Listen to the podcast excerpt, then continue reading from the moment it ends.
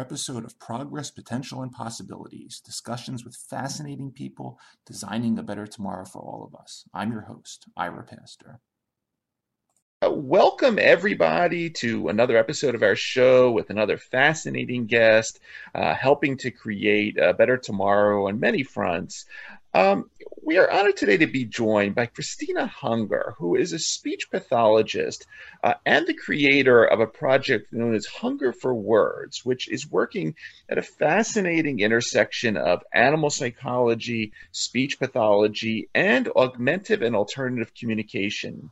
Uh, she is known for her groundbreaking work as being the first person to teach her dog Stella uh, how to talk using a unique customized communication device and speech therapy techniques. Uh, which is outlined in the new book that's going to be coming out in May, How Stella Learned to Talk, the groundbreaking story of the world's first talking dog.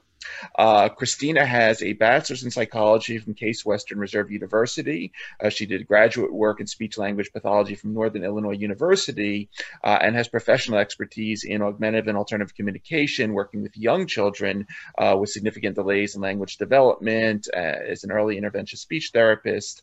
Uh, Christina Hunger, thanks so much for taking the time to come on the show today. Thanks so much for having me. Absolutely, it's, it's great seeing you. Um, really appreciating your time. Uh, I, you know, I typically love to start things off by just handing our guest the floor for a little bit. If you could just take a, a few minutes to, to further introduce yourself, a little bit of uh, your background, everything from sort of where you grew up and, and sort of how you got interested uh, in this whole domain of speech pathology, augmentative alternative communications. I think that'd be a great way to to get things going. Absolutely. So uh, you did a great job with the intro already, but um, I grew up in Aurora, Illinois, and um, went to college at Case Western in Cleveland, Ohio. I knew that I wanted to do something in the health related field, but I wasn't quite sure what. Um, I also really loved education, but um, being a teacher and being like a health professional didn't, neither one of those seemed to quite fit what I was looking for. And one of my friends just recommended that I take a speech pathology course. And so I explored it and I absolutely fell in love with it because it was the perfect combination of education and that health professional where I could build relationships with um, the clients that I was working with and also really help them, you know, improve their communication skills. So um, once I got really into speech therapy and went to graduate school, I again fell in love with the field of augmentative and alternative communication, AAC, which is helping people communicate in a way other than verbal speech. So there's a lot of people who don't rely on verbal speech to communicate due to different disabilities or disorders and they need another way to be able to say words. So I I just loved working with um, kids who had never had a chance to talk before, which is you know something that we all take for granted, and um, helping them talk with these devices or other modes of communication. Outstanding, and, and you know. What are the things that, that sparked your interest in sort of what we'll call this hybrid area um, of AAC animals and, and, and humans, of course. Uh, you mentioned the um, uh, sort of the, the, the story of, uh, of Penny Patterson, who, who taught uh, Koko the gorilla how to sign language. Obviously, I'm I'm a I'm in a bird family here, so obviously our birds talk in a certain way, but that's a, yeah. little bit of a different thing.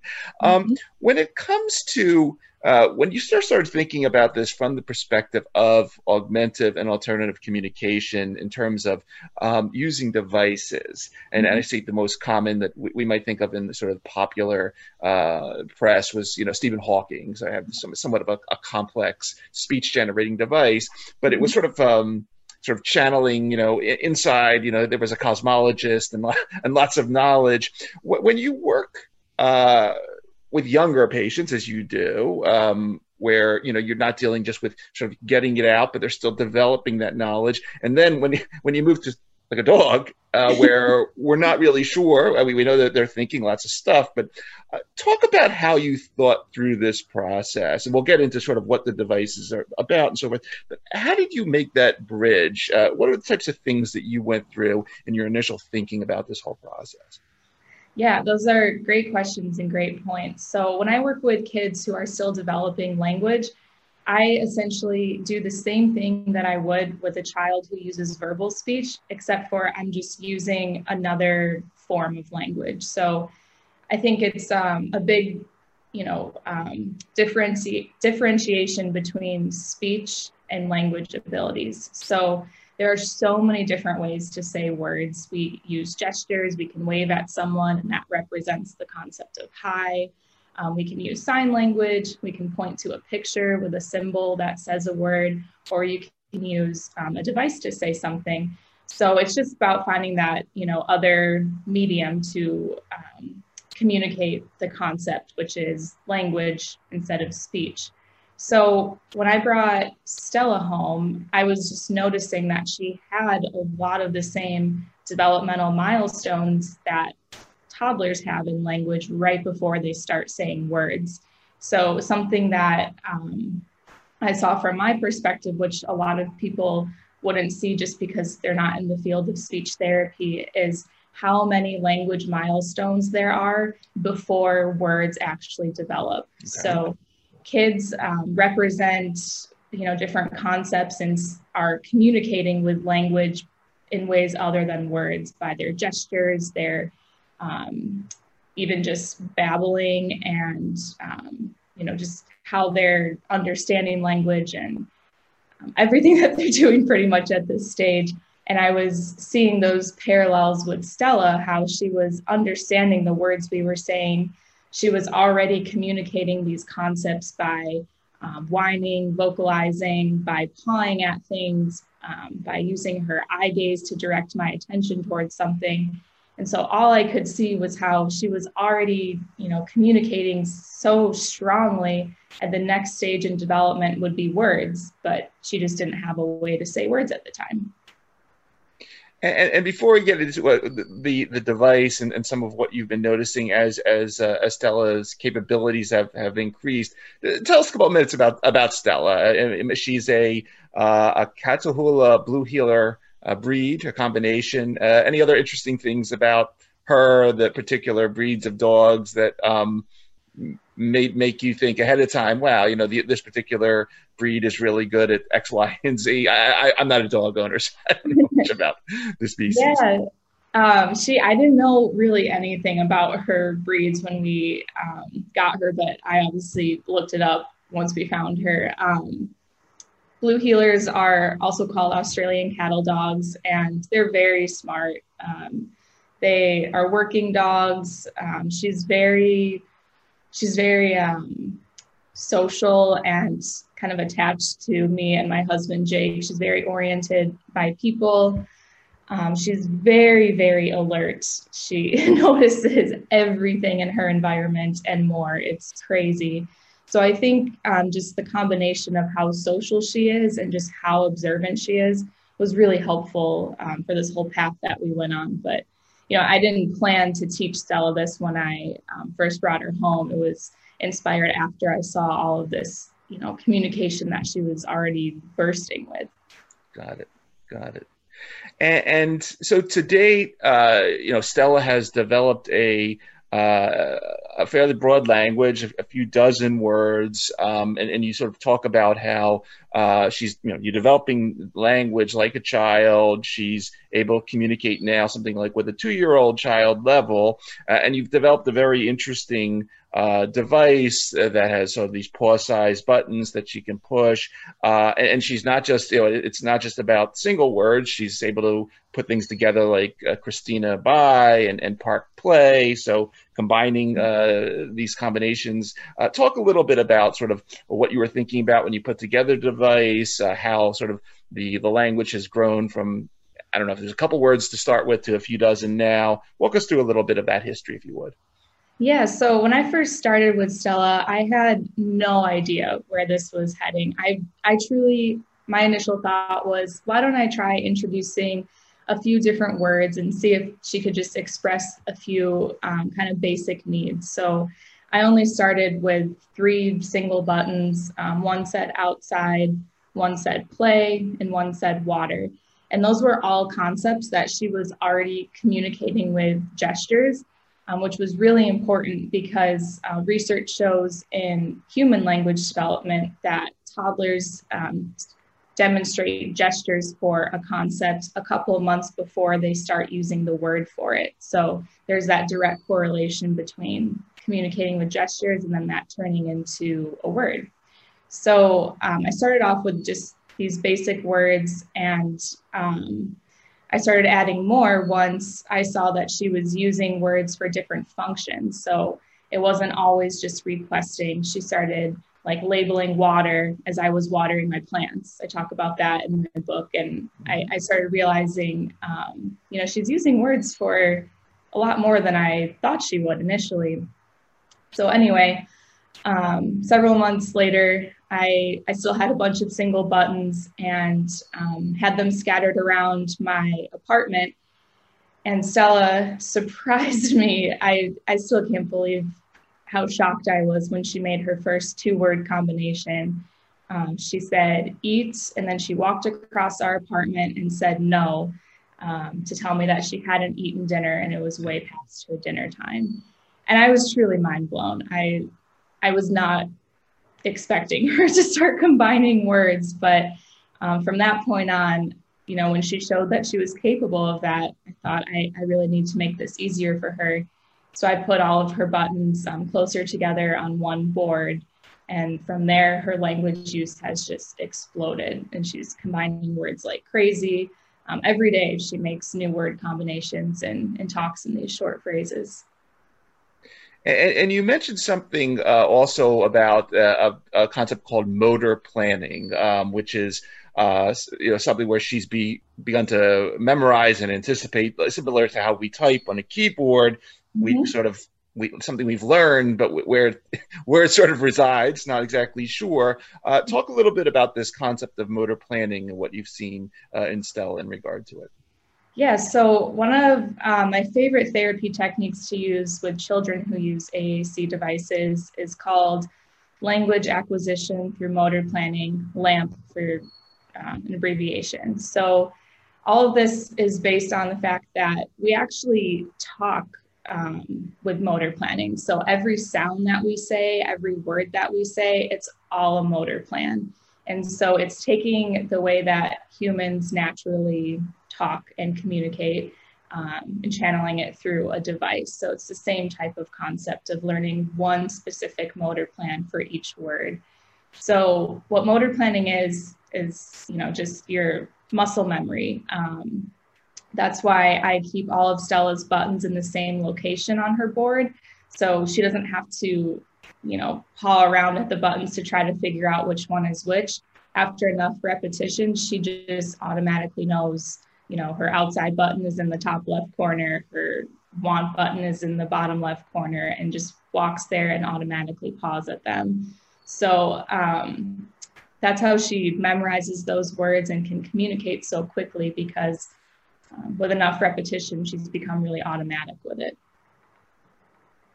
And you know, continuing on on the sort of the theme of the device, obviously, you know, I mentioned the beginning, sort of Stephen Hawking's, and he he started, you know, thinking about the movie that was out a couple of years ago, he started with a very rudimentary device, and obviously the technology um, improved a lot over time as, as technology did. Um, you know, on this show, we we talk a lot about uh, not just stuff that's going on, but we think about some of the futuristic stuff. We have had people on the show talking about different themes, brain computer interface, artificial intelligence, things of this nature. Obviously, you know, we're at, at one level now, but you've made incredible progress, uh, do you sit around and brainstorm sometimes about, wow, you know, um, there's a lot of other cool tech out there that I could possibly apply here. Where you know, Estella has uh, 25 words today. Could she have 250 words with X, Y, and Z tools? What are some of your sort of future futuristic visions in regard to where this could go? I love talking about this. I think about it all the time. Um, I truly feel like what I've done with Stella and what a lot of other dog owners are doing following this path is just the very beginning. It's just showing that this is possible and that we have so much to learn and explore.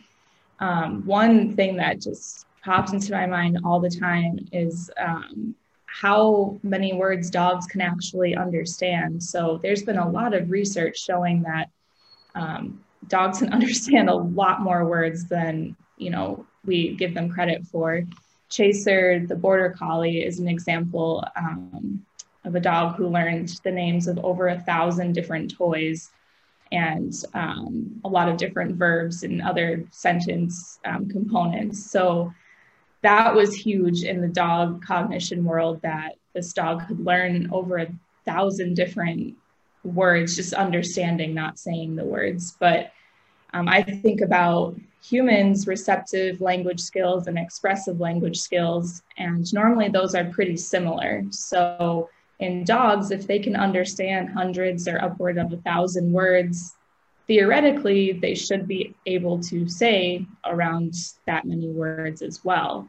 So, this is an example of something that I really think um, developing more technology in this area is just going to keep allowing us to discover more because realistically, I don't think I can fill my floor with like a thousand buttons see how much Stella could say. But I think there's going to be a time when we have some, you know, a lot more advanced devices that allow us to keep exploring that and and test all of these language concepts and see what dogs are capable of saying. Uh, you know, along those lines, continuing, um, you know, you have, uh, you know, a thriving practice with young children with speech delays and so forth. Um, are you getting, as a result, obviously you've, you, you, you've been out there, uh, you know, the story is a couple of years now, the book's now just coming out. Um, are a lot of people bringing you their dogs and you know have, have a significant interest. Is there a point where you say okay no more of these kids. I'm just going to work on dogs now. What's sort of been sort of the uh, the grassroots component of all this? Because i see you know the, it seems like an area a lot of people are really interested in after you sort of led the way now. Yeah definitely. So something that's definitely shifted in my um, just professional life and professional goals is just how much I want to be um, a source of education and inspiration for people. So I absolutely have loved working with children. It's how um, this has all been inspired and it has brought me so much joy. But um, my big career goals are, you know, being this leader in this field and continuing to write and provide um, helpful information for people to um, teach their own dogs and to just continue this movement. So I think um, I really am hoping that I can inspire just more AAC awareness and knowledge in the general public because I think the more that people understand that there's so many different ways that we can say words and there are solutions when um, people aren't able to talk with verbal speech, I feel like it's going to create this huge shift in um, consciousness and awareness um, that's going to help a ton of different populations. So that's kind of where I'm looking long term of not just working with dogs or not just working with humans, but really um, creating this movement and leading the way. Very cool. Um, here's a little bit of a silly. I don't know if this is a silly question, but I'm going to give it to you anyway. Um, so you know, we we, we talked about dogs, we talked about birds. Um, mm-hmm gorillas, a sign language. Um, obviously, there's a lot of species on this planet that do not vocalize and have very different physiologies and so forth. Um, mm-hmm. There was a, a, beautiful documentary on Netflix that I recently watched called My Octopus Teacher. Uh, about this guy that hung out with an octopus for a year off the coast of South Africa, and, and they touched each other and did all sorts of. Anyway, the, my question is, how far, sort of, and I don't mean to say down the evolutionary tree, but you know, we're learning things about other types of animals. You know, the octopus we used to think was sort of this bumbling mollusk hanging out in the ocean, but we were realizing it has nine brains, and it maybe we have you know forms of thinking that we haven't really even considered. Um, mm-hmm. Do you ever, once again, once again, these these these uh, sort of daydreaming concepts? But do you think of other species that, wow, you know, they probably you know communicate and not vocalize, but I'm the right terms here. Um, any interesting alternative augmentative communication concepts for other stuff that lives on this planet? Yeah, I mean, something that I think about all the time now. It's just it's after I've you know seen this with Stella and live with a dog who's using words to talk to me every day. it's really opened my mind to how humans view animals in general. And I think at the end of the day, um, there, I really hope there's a shift in um, instead of proven or okay, how can I say this better?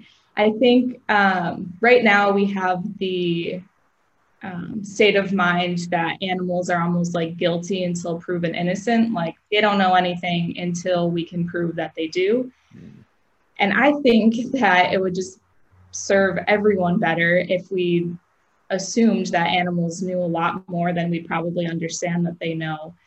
And if that's not the case, then at least we treated them really well and, um, you know, treated them with respect and kindness and intelligence. But I think we risk a lot as a society if we continue on with the viewpoint of animals don't know too much until we find the way to prove that they do. So I absolutely believe that um, all creatures are capable of much more than we're aware of because it's just it's really hard to figure out how to prove that and test that when we're not speaking the same language and when you know we have such different communication patterns but i think um, in the decades to come i feel like there's going to be this shift and I think people are going to be really surprised at what we discover. Outstanding.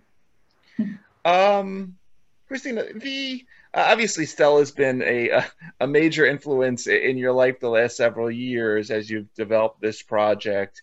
Um, other mentors, influencers uh, throughout your path so far, uh, as you were studying psychology, as you were studying speech pathology, uh, that have been really instrumental uh, in keeping you on this path that uh, you know the, the people that you know helped you not to give up when th- things are kind of tough with these this project and others. Uh, take some time just to, to, mention shout out to anyone that you want to on that front.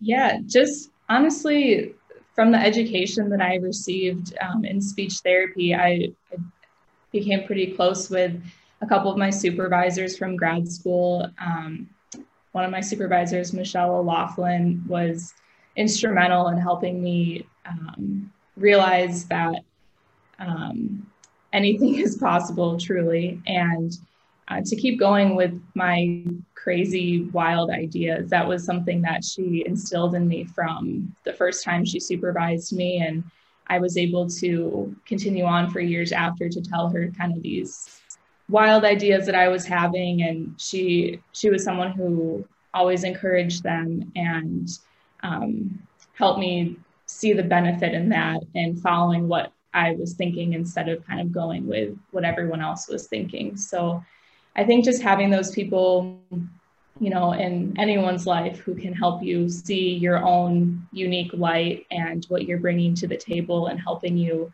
um, keep pursuing that is just so special and so important in anything. But um, with this, especially because it had never been done before.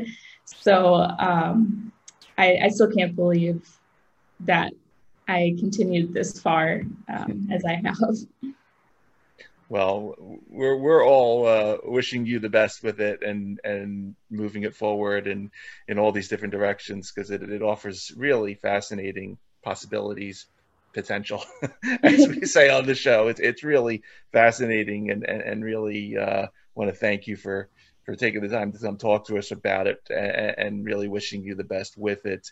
Um, the uh, for everybody that's going to be uh, watching this particular episode on our YouTube channel or listening on the podcast, uh, you've been listening to Christina Hunger, uh, speech pathologist, creator of the project Hunger for Words, working at this fascinating intersection of animal psychology, speech pathology, and augmentative and alternative communications. Uh, pick up uh, How Stella Learned to Talk, the groundbreaking story of the world's first talking dog, will be available at the beginning of May. Uh, once again, thank you for taking the time today. Uh, thank you for everything that you've been doing.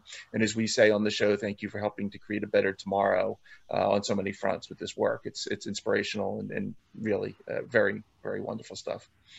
Thank you so much for having me. It's been a pleasure getting to talk to you about all of this.